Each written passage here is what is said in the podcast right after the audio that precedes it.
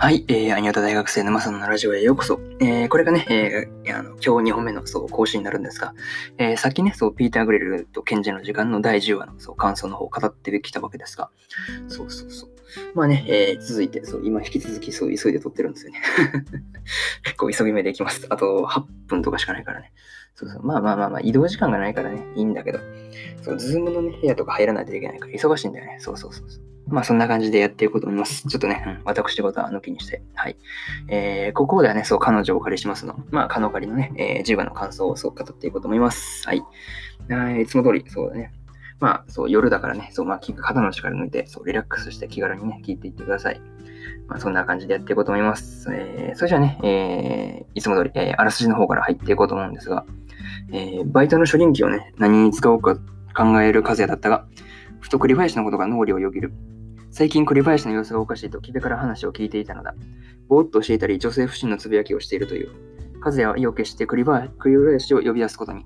翌日、栗林が和也を待っていると、待ち合わせ場所にやってきたのは千鶴だった。というね、そう公式サイトからの引用です。まあ、ここから順次感想の方になるんですが、まあ、一つ目がね、えー、バイト先での一件っていうところがあってですね、えー、和也のバイトをしてるそうカラオケにルカがやってきたんですよね。そうそうそう。まあ、その後にね、そう、キベたちがそうカラオケしに来るわで、そう、和也のね、そう大変な感じだったんですけどね。そうそうそう。まあね、キャンパスライフの神様って和也が言ってたんですけど、まあ、キャンパスライフの神は死んだのだって、そう、どっかの哲学者が言ってそうだなとか、そう思ったりはしました。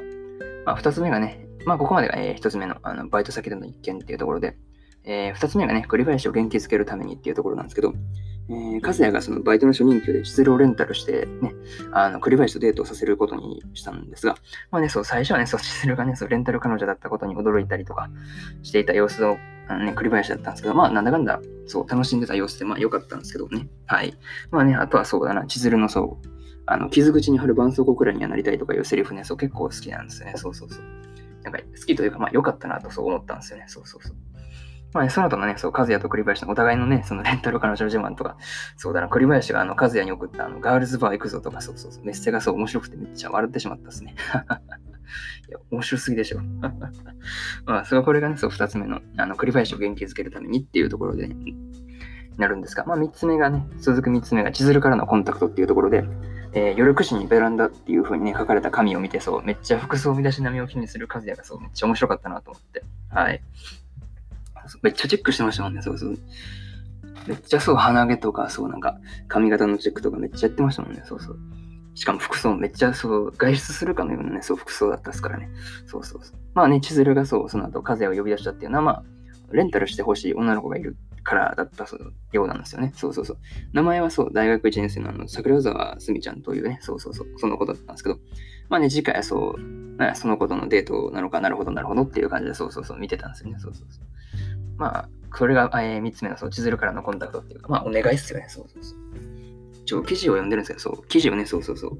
自分がそう書いた記事を台本に読んでるんですけど、コンタクトよりそう、あれだよな、お願いって直した方がいいっすね。ちょっと書き直しておきます。はい、後で。こんな感じですね。はい。まあ、最後になるんですけど、えー、今回はね、その、和也が、そう、栗林を元気づけるために、その、地図をレンタルさせた回っていうね、そうそうそう。やっぱね、その、友達思いというか、なんというか、まあ、そこに和也の良さがあるんじゃないかなと、そう思ったりはしますね。はい。まあね、次回、そう、桜沢すみというね、そう、女の子が登場するわけですが、まあ、なんか原作読んだ人からすごい人気っぽいんですよね。そうそうそう。どんな子なのかなと思って、そうそうそう。いや、その辺はそう、なんて言うんだろう。あんまネタバレするから全然その辺はリサーチしてないというか、なんていうか、まあ、あんま原作をそう、アニメを見てからそう原作を買うことがほとんどなんでね、そう知らないんですよね。そうそうそうそう。逆にそう、なんて言うんだろう。あの原作さっき読んでてアニメ化するっていうようなパターンが俺は今んとこないんだよね。そうそうそう。そうそうそう。まあ、そんな感じですね。まあ次回もそう、カノカリ楽しみですねっていうところで終わりにしようと思います。